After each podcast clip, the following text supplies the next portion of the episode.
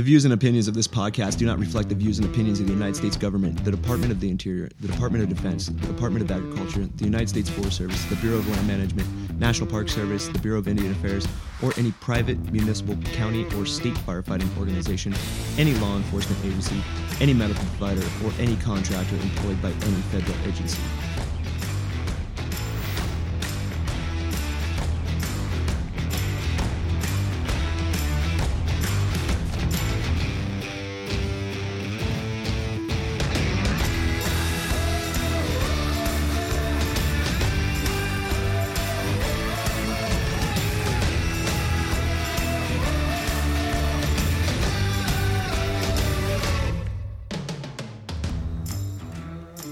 Guys, what's up?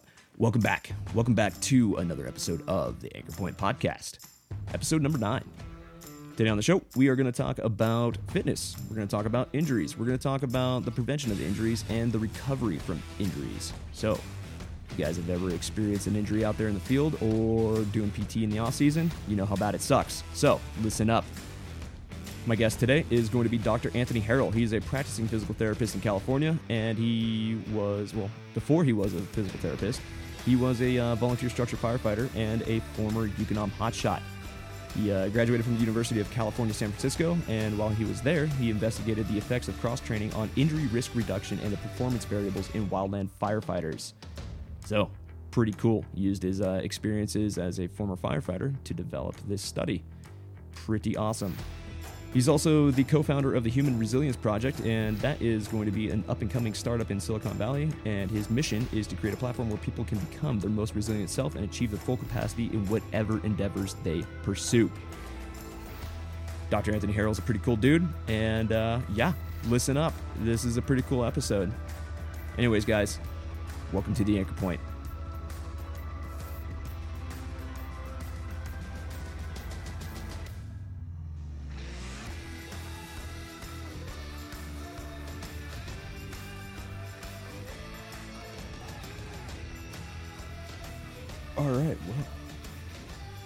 Would you like to just get into it? Yeah, if you're if you're ready, I'm ready. Hell yeah, I'm ready. Are you ready? Let's do it. All right, guys. Well, welcome to another episode of the Anchor Point Podcast. Today on the show, I've got Dr. Anthony Harrell, DPT. Anthony, how you doing? Good, good. Yeah? Glad to be here, man. It's nice to be on the other side, and I've been listening to the podcast for a while. Super pumped on everything you're doing, and I'm happy to be a part of it. Hell yeah, man. So uh let's get into it, man. Let's uh let's talk about like your years in fire. Let's go through introductions. So go ahead and introduce yourself. Yeah. So um, I've uh, I got my doctorate in uh, physical therapy down at UC San Francisco in 2016. Uh, prior to that, I I actually started the Forest Service hot shotting in 2009. Um, I kind of fell into it by uh, a little bit of luck. So I'd been looking for some work in wildland firefighting. I was going to school at Humboldt State at the time, and uh, uh, I had got onto an engine crew, or at least that's what they where they said I was going. And uh, the local hotshot crew had some guy get hurt at the last minute, and they needed somebody to fill in. So uh, me being green and and ready, you know, ready for anything, I said sure. Hell yeah, and dude. uh, it was kind of off from there. It was it was quite a journey. Nice, man. What uh if you don't mind me asking, what uh shot crew were you on? uh, Ukonom, so up on the Six Rivers National Forest. Um, I fought fire for them in 2009, 2010. Uh, I took a year off in 2011 to get my prerequisite classes done for graduate school, and then I went back in 2012. I missed it too much, so It, It always was sucks a you back in, dude. It always draws you back in. I love it. So Ukonom, Yeah. dude, that's some hard country up there. That's some yeah, that's the uh, the Klamath just north of there. Don't say that nice, word. steep, and uh, really crappy.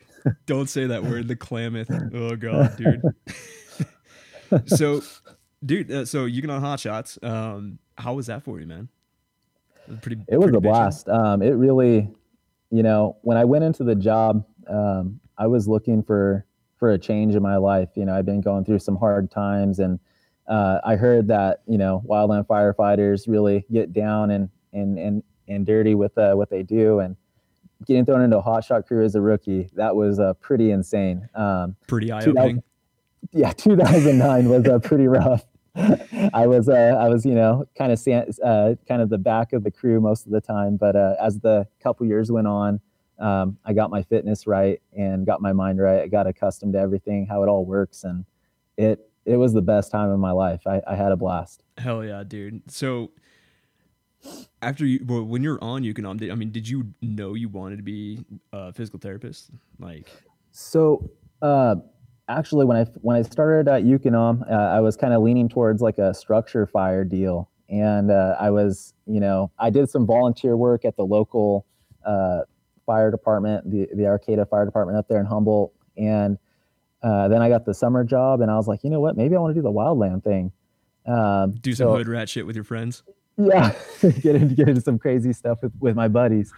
Um, but uh, as I went further along, you know, I, I realized that there were guys getting hurt left and right, and I was hurt all the time. And I was thinking, like, shit's you know, hard maybe, on your body, dude.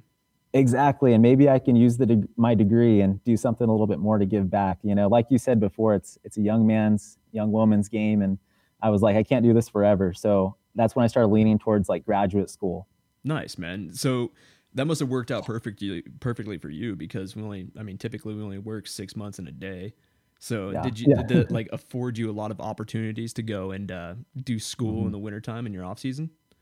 Yeah, so uh, I would take the the fall semester off and then just kind of tackle it in the spring. Uh, in the spring, I would go from January till about early May, and then the crew would be on, and I would get there and catch up with everybody, and we were ready to roll. So That's it cool, was a man. good time. That's bitching, dude. So, w- like, with that being said, it's interesting you said that, man. Fitness, like going back to the mm-hmm. fitness thing and the being on the hotshot crew, man. What is your definition of fitness? Yeah, so, I, you know, it's it's really evolved um, my definition of fitness, and I've I've come up with you know kind of this working understanding that it's really capacity, um, and capacity both in a mental and physical sense. And uh, my clinical practice as a physio has really formulated this because uh, I realized that you know we all need to be strong. We all need to have uh, resilience. You know, we need to have mental and physical toughness. And before fitness, I used to think of as an athletic endeavor, um, something that you know leans towards tactical folks.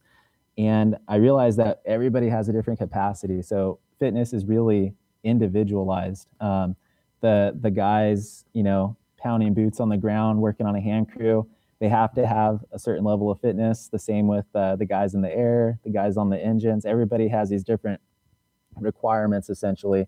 Um, so fitness is a really uh, individual capacity to do what you need to do. I like it. I like it. It's always good to see like different definitions because I was asking Ty. He was, uh, well, I can't say the c word. Rem- yeah. Ross fit. right. There's definitely no seeing that. I don't want them to pull my license either. So, but, he was talking about it, and he has like a very a little bit of a def, different definition. I think we yeah. all kind of uh, define fitness a little bit different, so it's always right. good to hear different opinions on that. So. Yeah, I think that's the beauty of it. You know, it's so it's so uh, unique. You know, it's it's capacity is just what whatever I have to do to to survive and to thrive is going to be different than what maybe you have to do or Ty has to do or one of the other folks that you've had on. Like we just all have different deals going on in our life, but it doesn't mean that we can't strive for the the best fitness within each of us. Yeah, to that too, and it's pretty much just a giant science experiment on yourself to see what works exactly. for you too. So, and yep. you know, there's a lot of other things that play into that, like nutrition. Yeah, absolutely. Which is fucking shitty. Let's be honest. yeah, Nothing nutrition, but, your sleep, yeah, all, all those habits. Dude, sleep is a huge one, as I learned last week. Uh, Dr. Brooks. Dr. Brooks, yeah, he's he was a good dude to talk to, that's for sure. So, um, so we kind of brushed on it a little bit, um, but what inspired you to be a PT? Was it just from working through the crew life, basically, or? So uh, I'd had an athletic background, and I think everybody that kind of decides to go into physical therapy has some sort of, you know, instance where they were injured or encountering people with injuries. So uh, like I said, people were getting hurt. I was feeling hurt quite a bit and banged up. And I started considering medical school and I was considering becoming a physician. And I, I decided against it uh, for the main reason being that I really believe in prescribing exercise um, to fix issues. I mean, if exercise didn't work, there would be no such thing as physical therapy. Um, obviously, there's tons of science to back up that exercise does work. And with the physician uh, type of practice, like I, I just didn't want to go through all that work to spend 15 minutes with a with a patient or a client. With the physical therapy, it's really nice. I get to evaluate and spend 30 minutes to an hour with somebody. Um, so there's a little bit more flexibility. Uh, I'm a people person, so I get to know people on a deeper level. Um, and I really like that. That's what really drew me into the physical therapy realm of things. That's awesome, man. And it's cool that you know, it's it's important to have that people person kind of personality, mm-hmm. especially in a career field like yours, because bedside banner is huge. And if you can't relate yeah. to your client or your your patient, then they're not going to take anything that you say seriously. Absolutely, yeah. uh, ex- experience and uh, a little bit of personality mixed with some uh, evidence. Uh, that seems to get the job done pretty well. but you got to be able to talk to people, like you said. Oh yeah, and dude, that's a cool thing too. Is like looking on your social media uh, stuff. I I love how you call people on their bullshit. Yeah. Oh, I'm glad you bring that up. Uh, yeah. Dude, let's talk yeah, about that, man. Let's get into that. So, so uh, you know, went through uh, graduate graduate school and all that, and we kind of come out with this, you know, very basic knowledge of just how to operate, how not to hurt somebody. But uh, when you turn out and the real world kind of hits, you start running into all these things that just don't make sense. And you know, I've got a doctorate in physical therapy, and I really believe in science and using evidence to guide what we're doing. And some of these things just, uh, you know, like uh, you know, you see these things like uh, shocking people or or people, you know, rolling around on lacrosse balls. It's not a bad thing. Just it has a time and a place. Um, it's not the be all end all either. That's a thing. Exactly. Like we can't be preaching that that's the fix. Um, a lot of people, physical therapists especially, uh, tend to go towards a, a very passive way of doing things. And that's not what the science says, though. The science says it's a very active process. Um, the human organism needs to be challenged and stressed in order to adapt. So anything that really, you know, goes against anatomy or basic logic, I just I, I feel the need to call out. I just can't put up with that stuff. You know, I've got my doctorate and I'm like, I, you know, I paid all this money for that. I went through all that school and I'm not going to hear that. I'm not going to let people think that. Hell yeah, dude. That's awesome, man. And you know what? Thank you, dude, because a lot of the, I've been injured a lot. I've had, you know, three knee surgeries, freaking herniated discs, broke my wrist, yeah. foot, whatever. I got a lot of a list of injuries and I've been in physical therapy a lot. So yeah. one of the things I appreciate about the style of practice that you do is you cut the bullshit. You're not sitting in there your your programming is not designed to keep people in the clinical setting.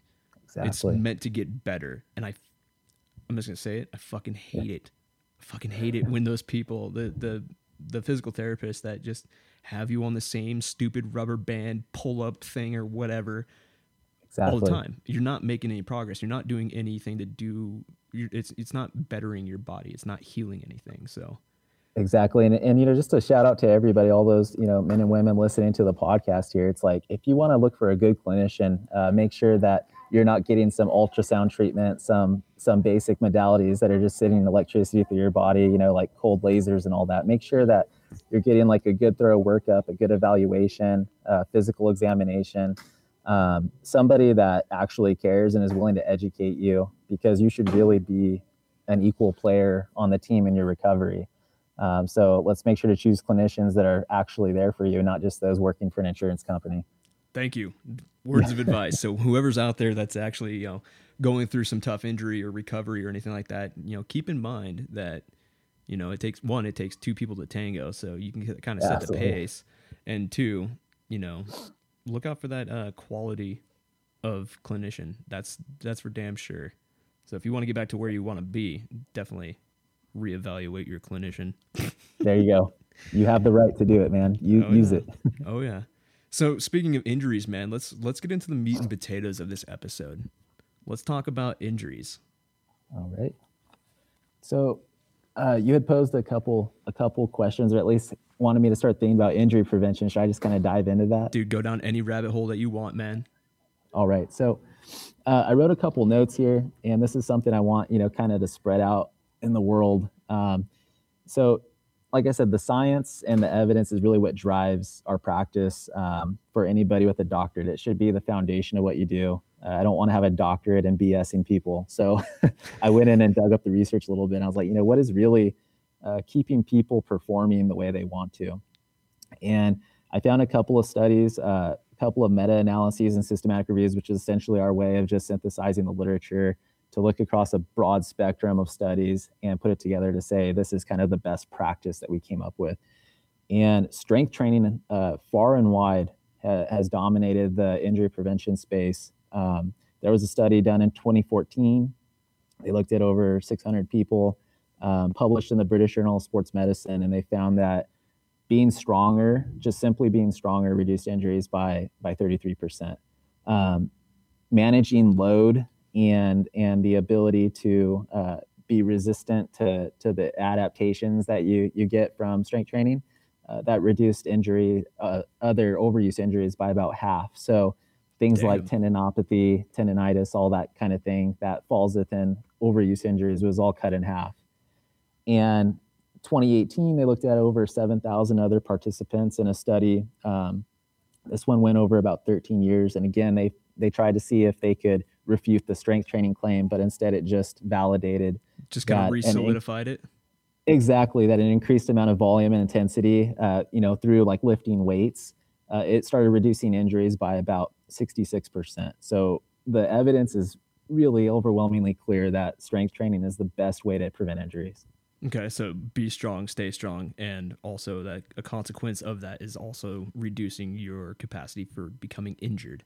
Now, what about like Mm. proprioception? Was proprioception kind of in there? And It was. yeah, Yeah. So uh, especially with uh, with you know the wildland fire communities line of work, it was in there and it did have a positive effect. Um, it's better done, uh, programmed with strength training. So mixing it in there, that type of thing works. Balance training works. The one thing that did not work is uh, static stretching. So there was no no change on the risk of injury or those injuries reported with static stretching. That was the only thing that had no change. no shit. Yeah. So, and it's crazy because uh, for so long, you know, a lot of people have been told, uh, you know, go stretch the hammies before you go out on on the on the run, uh, or you know, do a little bit of uh, of stretches before you go lift the weights. And there's really just no evidence to support that. No Uh, shit. The best the best thing is to do a dynamic warm up before to warm up and get a sweat going to where your muscles are ready to roll, and then after a cool down uh, type of movement. Okay. So then there's that old adage of, well, does a lion stretch before it takes down a gazelle? And I guess that uh, this research has kind of proven that. yeah, yeah, exactly. That's Uh, wild, yeah. man. That's cool. Um, so now, proprioception. Mhm. Could you? I, I always struggle to like define that, so I want to hear Yeah. it from you. What could you define that Yeah, so, so, people know uh, what the hell I'm talking know, about? kind of make to make it like uh just really presentable. I would say uh, proprioception specifically has to do with knowledge of where your limbs are in space without having to consciously think about it. So if you're hiking up a hill, you know you want to be focused uh, carrying carrying the chainsaw or or carrying like a line of hose up. You don't want to be focused necessarily 100% on where your feet are landing. So building up that proprioception through training uh, is going to allow you to focus on the task at hand, which is the fire, Yeah. uh, and, instead of having to sit there and worry about falling over all the time. Uh, it's really just that subconscious awareness of where your body is in space. Gotcha. So there you go. Gain your SA. You can keep your head above the ground and start looking around while you're hiking if you train for this proprioception stuff. And I try you and like define that to like my guys out, my guys and girls out at the station, but I just I just fucking struggle every time. Yeah. trying to s- It- well, I, yeah, I studied it for uh, three years, and I was still like, man, how can I make this sound simple? Uh, but that's what it is. It's just knowledge of where your limbs are in space. You know, subconscious, not having to think about it. Nice. Now, what about like prehab versus rehab? I know this is kind of like one of those things, uh, or if you want to like start lineally and like say prehab, say you get an, uh, an injury, and then we could just run it down the list if you want, or Yes. start wherever, man. Um, so yeah, you you posed that question for me to think about before we got on here, and I was I was really trying to come up with like a good definition of prehab, and um, you know, like the literal definition of it was presented by the British Medical Journal, essentially as preparation uh, for surgery through exercise. And the term has been so twisted by so many fitness and health professionals and branded and marketed, um, essentially to present really silly looking exercises um, and making people think that they need them. so, uh, you know, like you said, you kind of get these people who who push like the band work and uh, rolling around on on balls and and all that thing. Again, there's a time and a place for it. There's no real bad exercise, but there's more efficient things you could be doing. So my definition of prehab essentially is just strength training um, to cut through the BS. It's really prepping your body um, by imposing stress on it to get an adaptation. It's it's just a good strength and conditioning program. Okay. Um, Go ahead. The the rehab portion of it um, is on the other side of the spectrum. So I think that if you kind of look at prehab off on one side of the page and look at rehab on the opposite side, um, when you start at prehab, you start strength and conditioning, you start performing, and you hope that you never make it to the rehab side of things. But injuries happen, um, people need to recover. Uh, there's a lot of hard shifts out there, a lot of hard seasons. People need to rehab their bodies. And the formal definition is really bouncing back from an injury, um, starting at very individual components of the body. So, for example, a sprained ankle, we would start there, start with like the little muscles that control the ankle, build up some balance and proprioception, and then eventually integrate that back into full function. Um, whereas prehab is going from the whole, the big picture. Uh, your strength and conditioning is targeting your whole body. Uh, rehab starts at a smaller level and then builds up back towards that big picture. Gotcha. So you said something. You mentioned something pretty interesting uh, during that that little statement of yours. That statement of yours, and uh, you said a hard season, and that kind of gave me a cue to ask you a question. Like, should we be treating a fire a fire season? Say you have a really tough fire season, should we be treating that like an injury? I mean, we're doing the prehab essentially during the preseason, where we're working out, getting into fire fit shape, right. and then we beat the fuck out of our bodies for six months and then right. should we be treating that postseason? Like I'm thinking outside the box here. Like should we be yeah. treating that uh, postseason as a rehab phase to get yourself back? What's your thoughts yeah, on I that? Gotcha. So I I do think that's important. I think you bring up a good point. Um, would I say that you need to go see a physical therapist and start hopping around with uh, little rubber bands to do that? Absolutely not. So I do want to make that clear to people um, that rehab is really an evolving picture in itself. Um, there's been some really not so great therapists out there and fitness people. Um, so find those who who really know how to help a tactical athlete recover. Um, find people with experience in it or who have some sort of training or some knowledge of what you know you guys are actively going through and the demands of a season. Um, and then have somebody address that after using that knowledge. So a rehab program I think is important after every season or a time to recover. Um, and I would say it would really look like doing most of the things that you enjoy. So starting off immediately after the season, uh, hitting the slopes, going skiing, snowboarding, whichever you prefer, um, going surfing, going hiking, that type of thing. Maybe riding the bike, and doing that for a couple months, um, and just letting your body uh, adapt and get out of that, you know, stressful state that you've been in for like the last six months.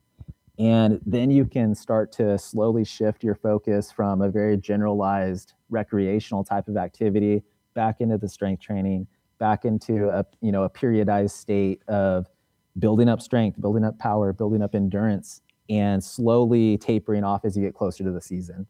So I think if I had an ideal type of rehab and recovery period off season, that's what it would look like.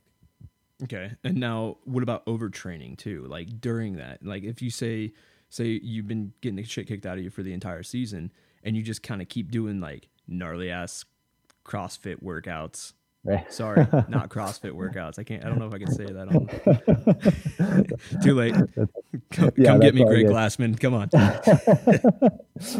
no, that's all good. Um, so if you were like saying like you went to do a couple uh, like a gnarly roll, 14 day, 21 day, and then on your couple days off, like going through like some intense workout type of deal. Mm-hmm. Yeah, I, you know, I wouldn't recommend that. And I know there's going to be some people out there that might uh, go against what I'm saying there and say like, oh, but I want to, you know, get back to throwing the weights around, or you know, I want to go out and run sprints or whatever it is that that you uh, you fancy. But you know, on those couple of days off, I think it's important to give your body a time to recover. Um, you know, on on my days off back in the day in the fire days, uh, I remember all the guys going straight to the bar and just getting totally totally plastered for a couple of days. You know, totally the wrong thing to do. It's not but, good for you.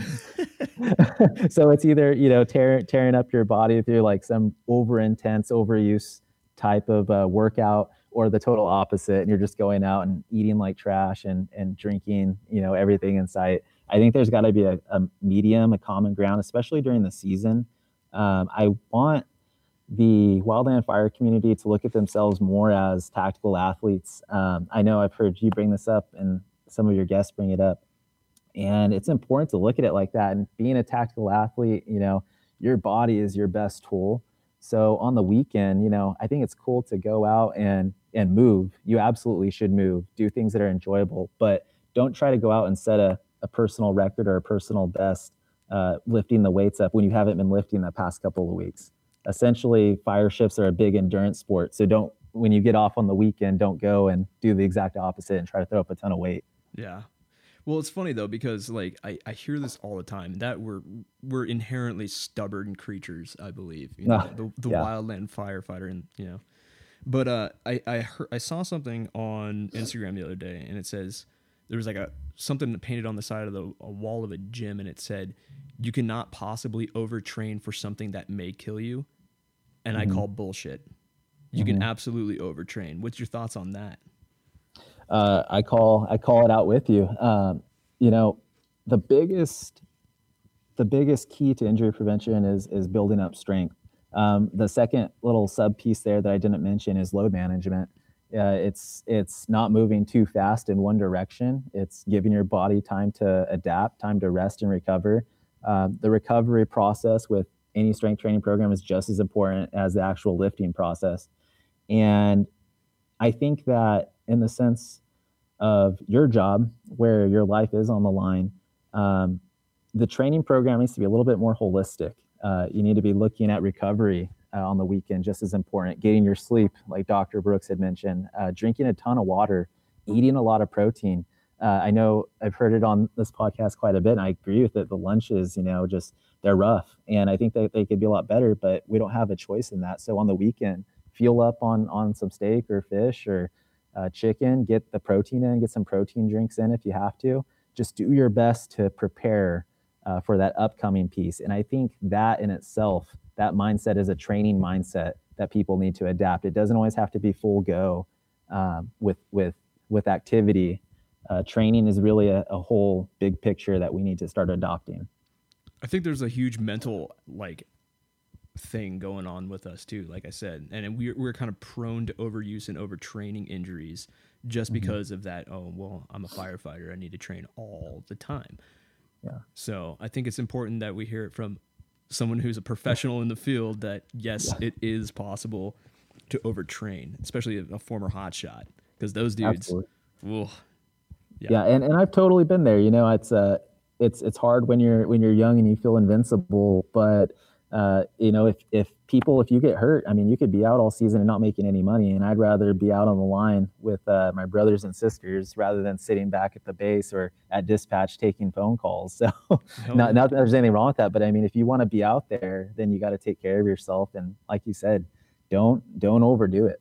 Absolutely. So now that we're on the subject now, uh, what were like in retrospect for you? What were the most common types of like injury, like athletic injury or uh, operational injury or anything like that that you were commonly seeing on the hotshot crew on UConn?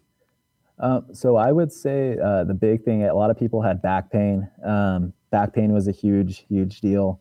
And back pain is uh, very complex. And at the time, I didn't really understand it. I was like, why is everybody's back so tight? And it's these packs that we're hauling around everywhere. Heavy loads over long distances, man. Exactly.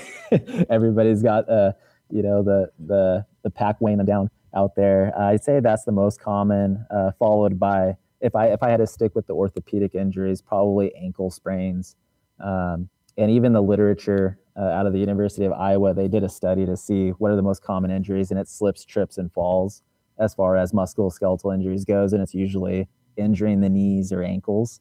And I would say that our crew is no different. Those, are pretty common deals with the low back. You know, I see a lot of too is uh, shoulders from carrying saws. Yeah. Yeah. Either you got a drop shoulder or doing, you know, reaching overhead to limb, that repetitive yeah. motion. I see a lot of rotator cuffs and uh, I think they're called slap tears, I believe. Yep. I forgot yep, what the hell I did to mine, but I think it was a slap yeah, tear.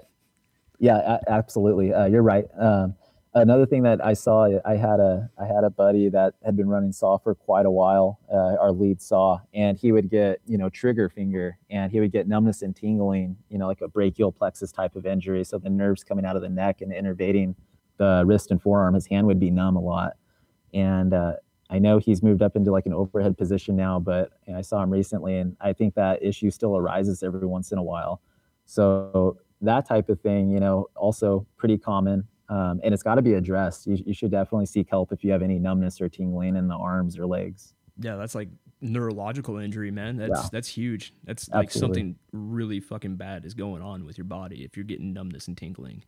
Yeah, if you have anything like that or any change in a you know bowel and bladder function, um, any any issues with uh, tripping on your feet when you're just walking on level ground, you should definitely seek out a health professional's help.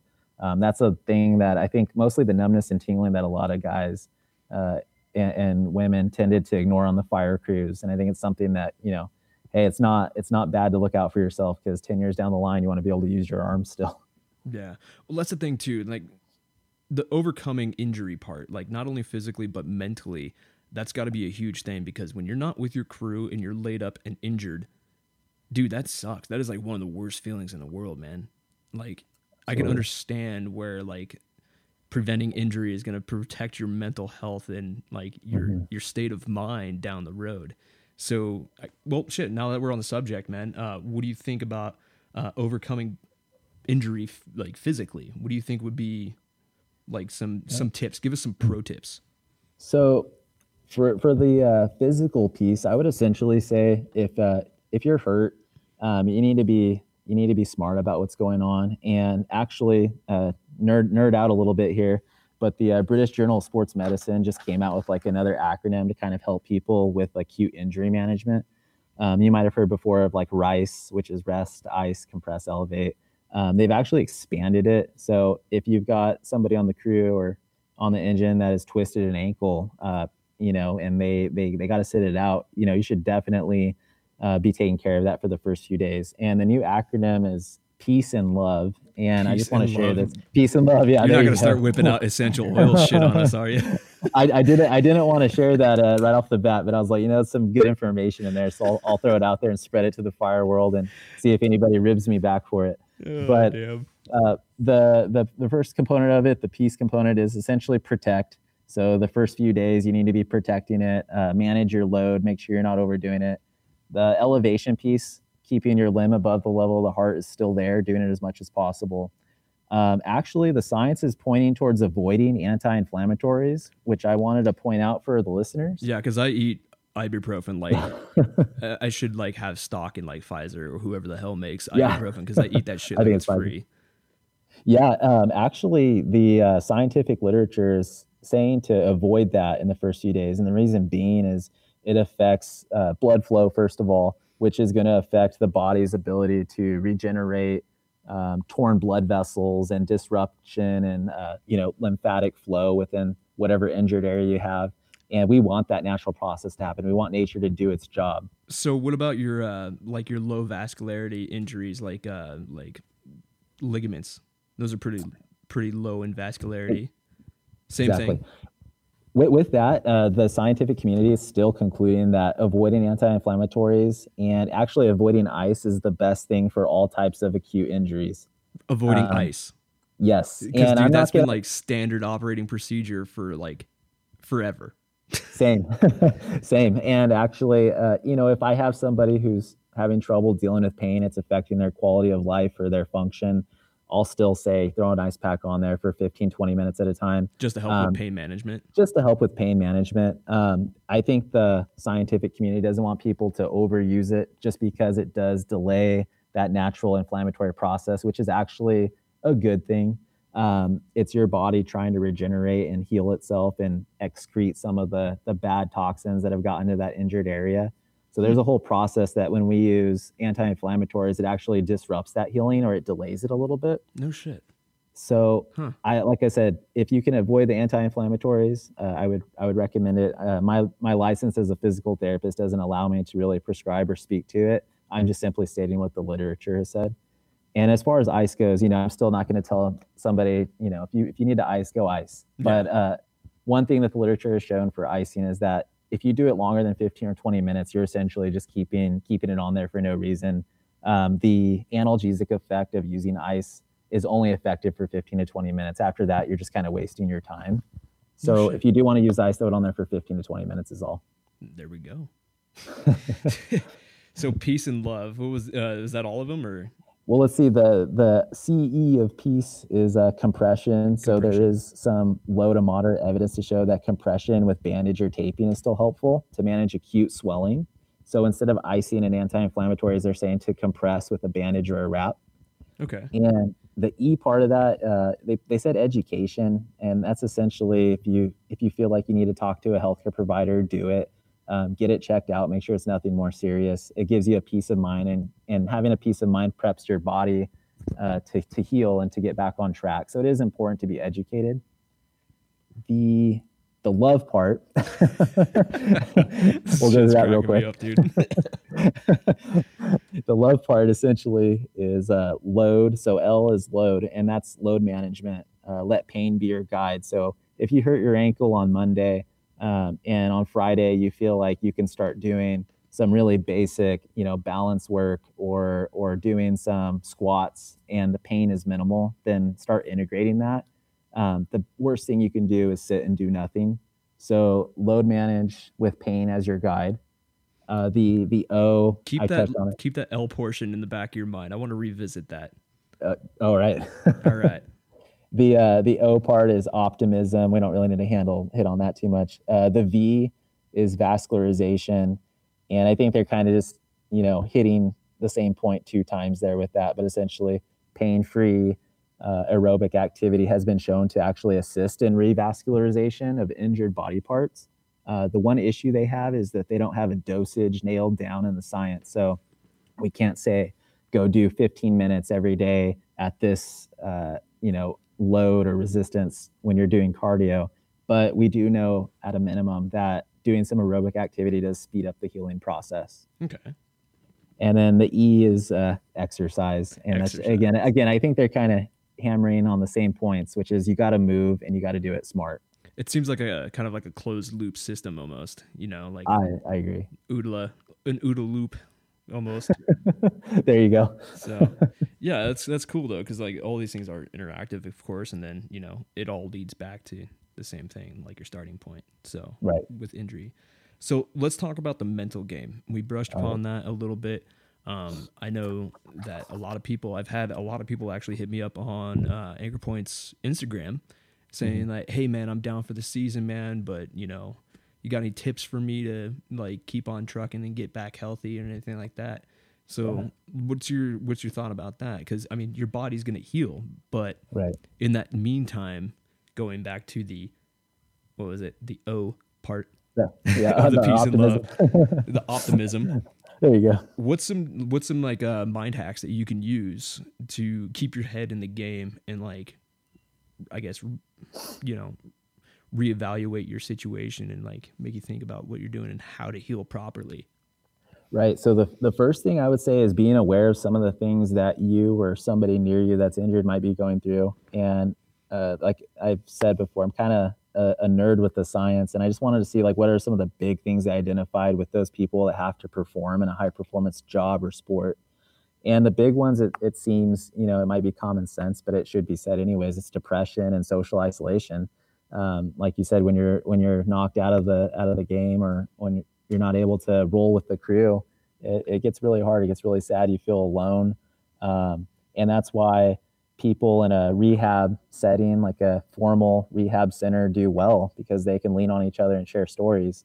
And so, to get to the mind hack part of it, um, I would say really focusing on on some new goals. So your goals uh, in the in the health world, we kind of set them up with the acronym, more acronyms, SMART goals. Smart goals. God, it sounds Smart like the goals, government so- almost. right. There's there's an acronym or a or a system for everything. So SMART goals are really important when you're healing up. Uh, the S stands for specific. Um, you should have, you know, if you hurt your knee or your ACL ruptured, you know, you're out for the season. You know, your goal should be, I want to, you know, it could be, I want to bounce back stronger than before. I want to be able to return to the the dig next year or or to a saw next year. Um, the M of it is measurable. So in six months, I want to be here. You know, at the, at this point, um, at a year, I want to be somewhere as well. Uh, you know, maybe full function again. I'm just using really broad, a really broad timeline. Um, the A is, I believe it's attainable. um, you know, so it can't be something like, oh, I, I just tore my ACL. I, I want to go back and leave the fire crew and play college football or something like that. It's got to be, it's got to be. I want to get back to doing what I what I know how to do. and uh, the the R is actually it's just reasonable. So again, kind of hammering the same point here. Attainable and attainable and reasonable. Set up your expectations um, the the right way that that'll set your mind up right to recover. And T is is time based. So again, this whole system kind of goes back on itself to to say, you know, you should have a specific direction and you should have a timeline of how to get there and when you expect to be there.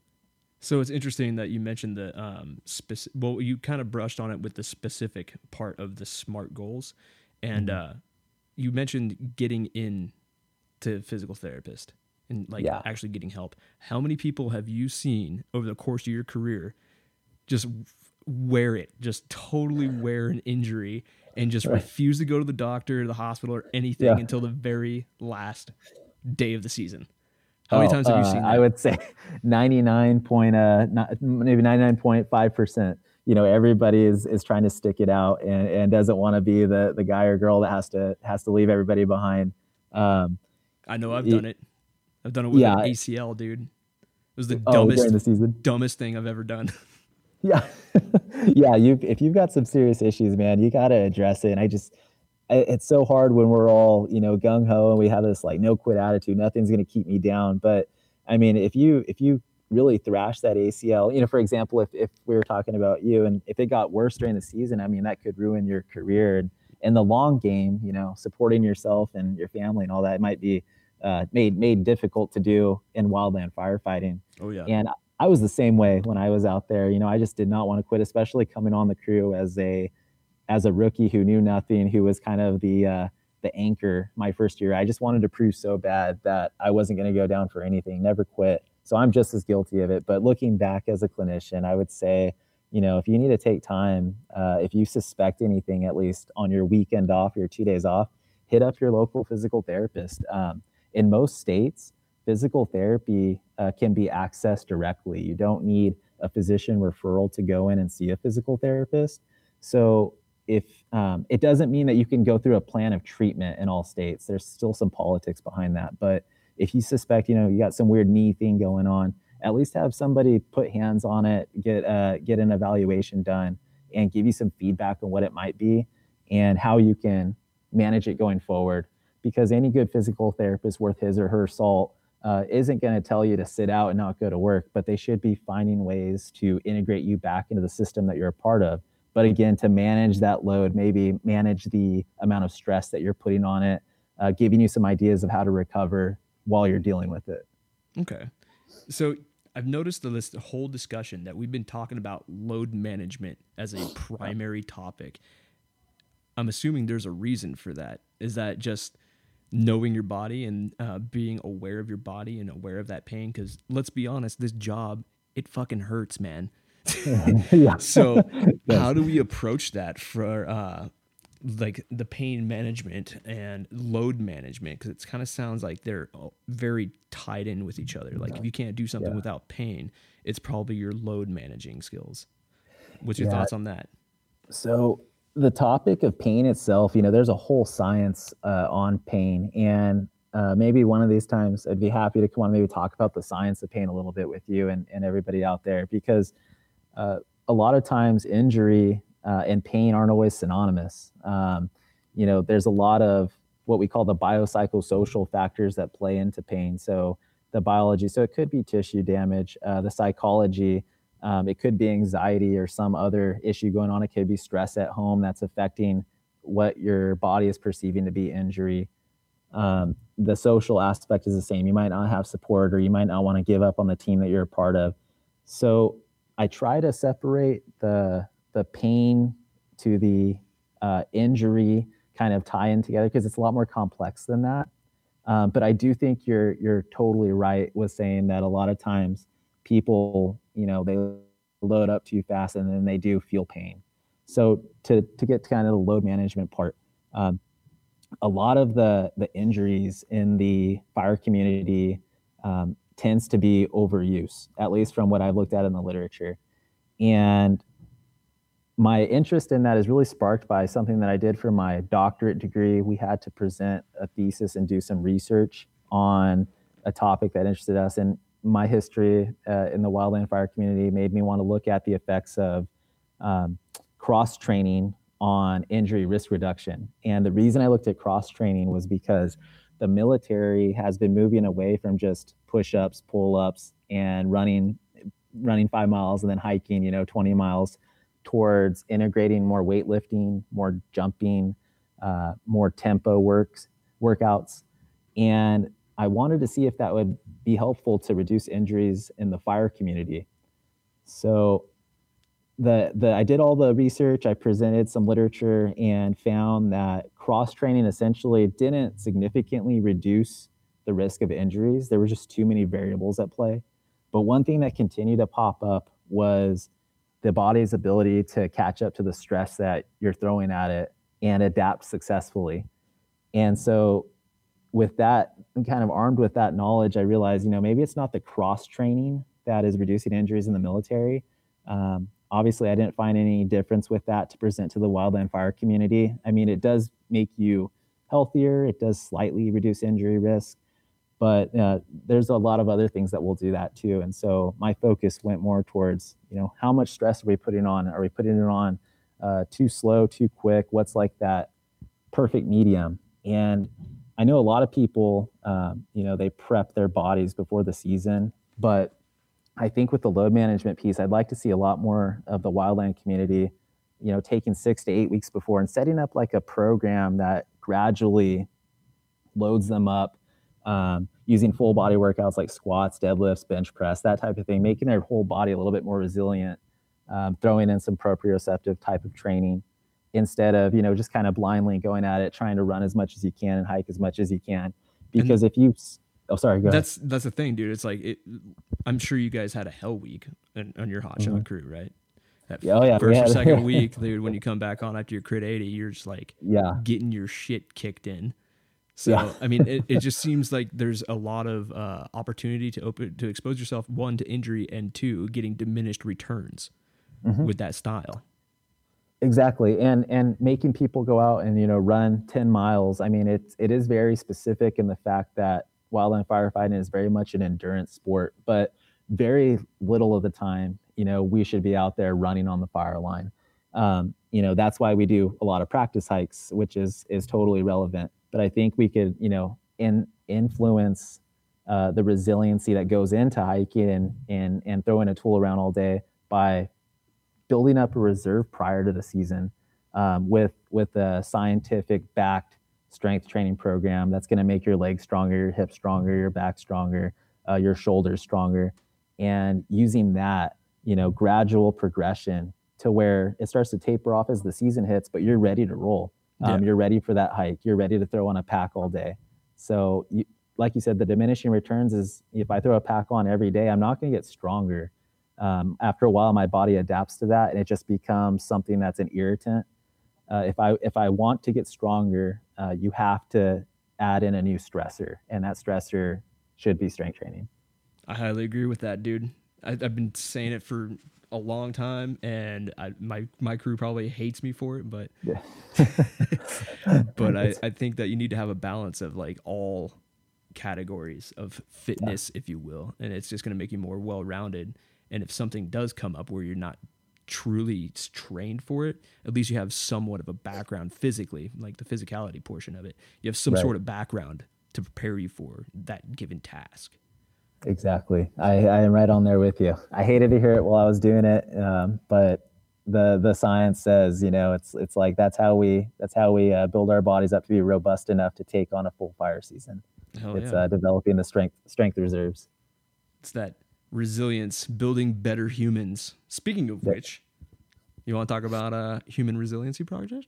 Yeah, I'll give a I'll give a little bit of information on it. Um, so you know, when I came down here to San Francisco to go to grad school, uh, kind of surrounded by all these uh, tech people and people are really good at the computer and all that. And I didn't really have much background or skill in that. And I just kind of popped out of graduate school as a clinician. And I, I just really tired of working uh, in this insurance model that dictated, you know, how I would get reimbursed, how I'd get paid, um, the treatments that I would be able to give my patients. A lot of it turned out to be, you know, massage and using these modalities like uh, electrotherapy that has very little influence long term on somebody's health and healing. And so, uh, you know, it was about I think it was maybe six months to a year ago. I've, I've had this idea in my head for a while, and uh, my fiance, um, she is also a doctor of physical therapy. She, you know, she'd gone through as a, a, collegiate swimmer, had her own set of injuries. So we both come at this with our own lens um, that we're looking at, you know, recovery and building strength through. And we just were like, you know, what if we came up with this project where everybody leaned on each other and, you know, we start to learn from each other and share our stories and build a community, um, kind of similar to how CrossFit did. I mean, people, if they're in CrossFit, they tell you they're in CrossFit. And I oh, think yeah. that's a great thing, you know, like I'm not, I think that's great. You know, if you, if you're about that, you identify with that, if it's making you better, do it. Hell yeah. All right. And, uh, Got a joke for you. CrossFitting vegan walks into a bar. What does he tell you about first? Uh, uh, which one? It's going to be hard to choose. I'm, I'm guessing they'll say both. oh, I'm just fucking with you, man. Anyways, you're saying. but that's really, you know, so so we're we're here uh, in Silicon Valley now, and we're both thinking of uh, forming a similar community, a similar tribe where people, you know, aren't just developing their bodies, but but also their mind. And um, I, will probably go into it maybe in the future if you let me come back on about some Hell of yeah. the background. Thanks, Hell yeah, man. dude, that sounds awesome. Let's get you on uh, again. Let's shit. We got two episodes now. We got pain. I, I would love we to. can talk about pain, and we can talk about Human Resilience Project. Absolutely, absolutely. You mentioned uh, one of those keywords there that I've been really. Well, I, am not gonna lie. Joe Rogan got me stuck on it, but the tribal nature of mm-hmm. people. Yeah, dude. Wildland, we're our own tribe. That's for sure. It is very true. And I think, you know, when I came out of the wildland job going into grad school, I missed that and I, I craved that. You know, it was like I was just dropped, you know, taken out of the woods and just dropped in the city and felt very isolated and very like, wow, I don't have an identity anymore. I don't have a purpose. And uh, I'm trying to reclaim that a little bit by building other people up here. Dude, talk about culture shock, man. That's that, that had to have been hard. Uh, it was uh, it was a tough uh, first few years here, uh, being plucked from the woods and put in the city. Uh, didn't really like it all. I'm, I'm adjusting now. I think, you know, hearing your podcast really pumped me up. I was like, wow, it's kind of cool to finally hear uh, some talk about the wildland fire community again. I just, you know, a lot of people don't even know there's such a thing as wildland firefighters here in the city. No, you usually tell someone that you're a wildland firefighter and they just immediately jump to the conclusion that you're a smoke jumper. So exactly. You jump out of plane? No. no, no. There's a lot of moving parts to this whole operation there, bud. Yeah. uh, the next the next question in California, especially, is that you're Cal Fire? No, not Cal Fire. But uh, yeah, um, it, it's it's a a lot of educating to do with people, and I think your podcast is really great about that. I really am looking to spread this thing. Uh, it's nice to have somebody else share some experiences who's currently going through it, and the people that have been on on your podcast. I mean, the stories are just they just bring up old old memories, and I'm just oh, so yeah. pumped. Dude, uh, yeah, it's cool. It's uh, definitely interesting to hear all the different sides and perspectives from different wildland firefighters. Um, one thing that I've noticed is uh, like a big topic though is the whole mental health thing. Yeah, I, huge, I, noticed man. that too. Everybody's talking about that. I think that's a great thing. I mean, um, God, I've I've heard you know I, have listened to the podcast and I've heard you talk about a few things that you've been through and some of the other people too. And I didn't, you know, I, I wasn't a part of any specific event that directly impacted me. I mean, I lost friends out there. Um, I wasn't involved in any specific incidents for for me per se. But um, when I got plucked out of there and kind of dropped in the city, I mean, I just like I said, I think mental health hammering on that. I just felt like I had no team, nobody to lean on. And then that uh, year that I started grad school, um, the Yarnell fire happened and Granite Mountain. You know, we suffered a big loss there, and I just I remember calling my dad that day, just totally shocked. Like I just had no idea what to do. Um, I had just left where I worked as the firefighter with those friends. I had moved down to San Francisco a couple months before, and I just felt still very much a part of that community. And uh, when I heard that, I was just devastated. And um, it's it's nice. I think that this podcast is really awesome because it connects people and tells people like, hey, like I wasn't the only one feeling that way. Um, the tri- trials and triumphs we go through during a season, I think we all really experience. And like you said, we all have different agencies we work for, different lens that we view the world through, but we're all very similar. And it's uh, it's really nice. I, I kind of feel that community coming back just through the podcast, and it makes me feel mentally uh, okay with with how everything's turned out that's the point of the podcast, man, to connect the humans, connect our tribe more. That's the whole whole gig, man. Love yeah, it. dude. Build the anchor anchor point tribe. the anchor point tribe. There we go. But yeah, dude. So, what were some like coping mechanisms that you used for uh, that transition from the feds out of the hotshot mm-hmm. theater into private sector, med school, all yeah. that stuff, your own practice? How yeah. you? What, what were some tools that you used? go, going into to physical therapy school, it was, uh, you know, at first it wasn't the most healthy coping mechanisms, and I think that's it's something that I want to throw out there. You know, like drinking too much, being involved in toxic uh, environments, toxic people around me. Um, just trying to find my place, but I came out of it, and I came out of it a lot stronger. And the way I came out of it was really uh, just seeking support, surrounding myself with uh, good people um, seeking people who would better me through through just being in their company, people who were motivated and wanted to hear my story, and also had some stuff to share back with me to to make me feel like it was okay to be in this place and this this time in my life. Um, also, things like I read a lot, uh, picking up things like mental imagery, uh, relaxation techniques. Working out has been therapeutic. Uh, Dude, really, just huge for your mental health. Absolutely. Yeah. there's evidence to show that it, it'll fight depression. Um, so those are some of the big ones. Fucking A, man. Well, that's, yeah, dude, that's awesome, man. I'm, I'm glad you uh, came on the show, Ben. What do you think? You got anything else to talk about, man? Or do you got, well, I, I mean, I, sure I feel like, you know, on, you'll but... have, yeah, I think we could go on for hours. I think if you, uh, if you, if you uh, want me on and another yeah, time, dude. I would love to do this. Um, I hope people enjoyed it. If people have questions, I mean, please reach out. I, I love being reconnected back to this community. I missed it a lot. See, there you go, guys. Even when you're out of the game, you still miss it, dude. I, Absolutely, I, dude, I, dude. I, I swear that like once you're a firefighter, that little piece of you will never ever die. You'll carry that for the rest of your life. I I totally agree. Oh, yeah. I totally agree. It's not. It's never going away. Well, shit, man. Well, yeah, like I said, dude, thanks for coming on the show, man. Do you um so at the end of the show, what I usually do is I do like a shout out and like a mentor or one of your homies or anything, anybody. It could be anybody or a multitude of people. Yeah. Um, well, uh, I would say the biggest person, and and and he's not here anymore. He's involved in a car accident, but he was Sorry, my uh, squad leader. Sorry um, and then, that.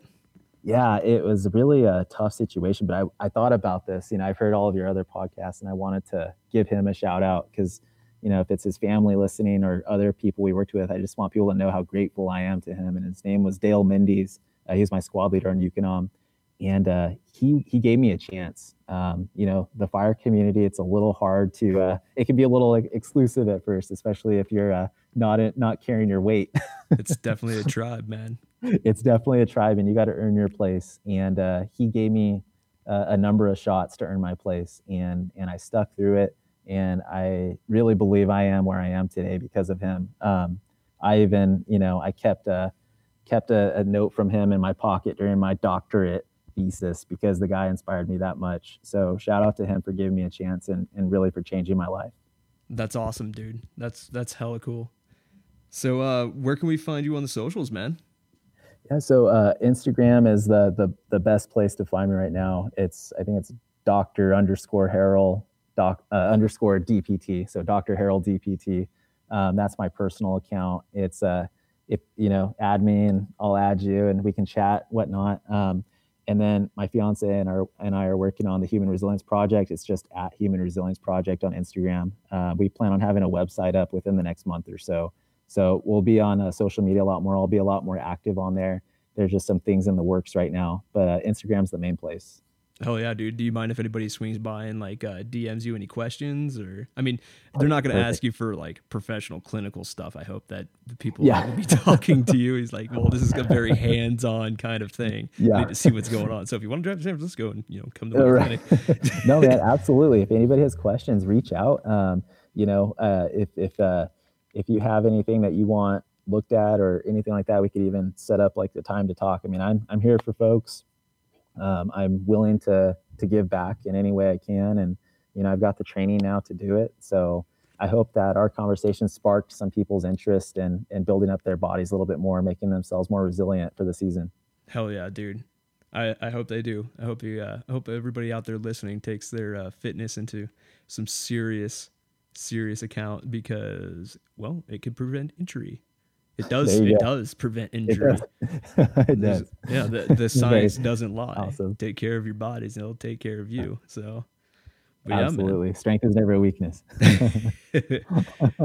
oh shit. Well, man. Well, I think that's the tie-in point, man. Um, yeah.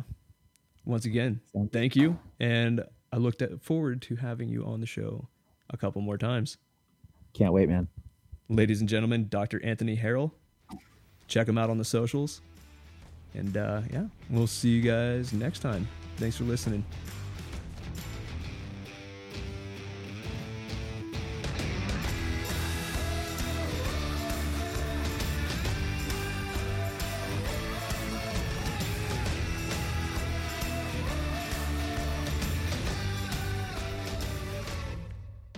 Hell yeah, that was an awesome episode. Dr. Harrell, thanks for coming on the show, man. I really appreciate it. Yeah, we covered a lot of uh, topics uh, prehab, rehab, overcoming injury, uh, what we could do to prevent injury, also fitness. I love his stance on fitness, man, and I totally wholeheartedly agree with him on it. Seems like uh, fitness is our number one insurance policy of not getting hurt in the field or while you're doing PT. So, yeah, take care of your bodies, sleep, don't go to the bar post roll and blackout, get blackout drunk. Yeah, don't overtrain either. It's huge, man. Dr. Harrell, man, once again, thank you. Thank you so much. Want to give a shout out to you guys uh, who are sharing the good word of the Anchor Point podcast. Definitely tell your friends, tell your homies. Make sure you swing by iTunes and smash that subscribe button. And or uh, we're on. No, I'm trying to get on Stitcher. I think I'm already on Stitcher. I, I'm trying to get on Stitcher. Let's just leave it at that. Anyways, also we're on uh, Spotify as well. So make sure you subscribe to those. Drop us a rating if you can. That'd be awesome. Also, head over to our socials, man. Uh, Anchor Point Podcast on Instagram and uh, tag us in photos. Make sure you use that hashtag as well, the Anchor Point Podcast. And uh, if we find a badass photo or something out there, we'll definitely uh, use you as a featured photo. So, that being said, thanks for listening, guys and girls. Catch you on the next one. Be safe. It's heating up out there.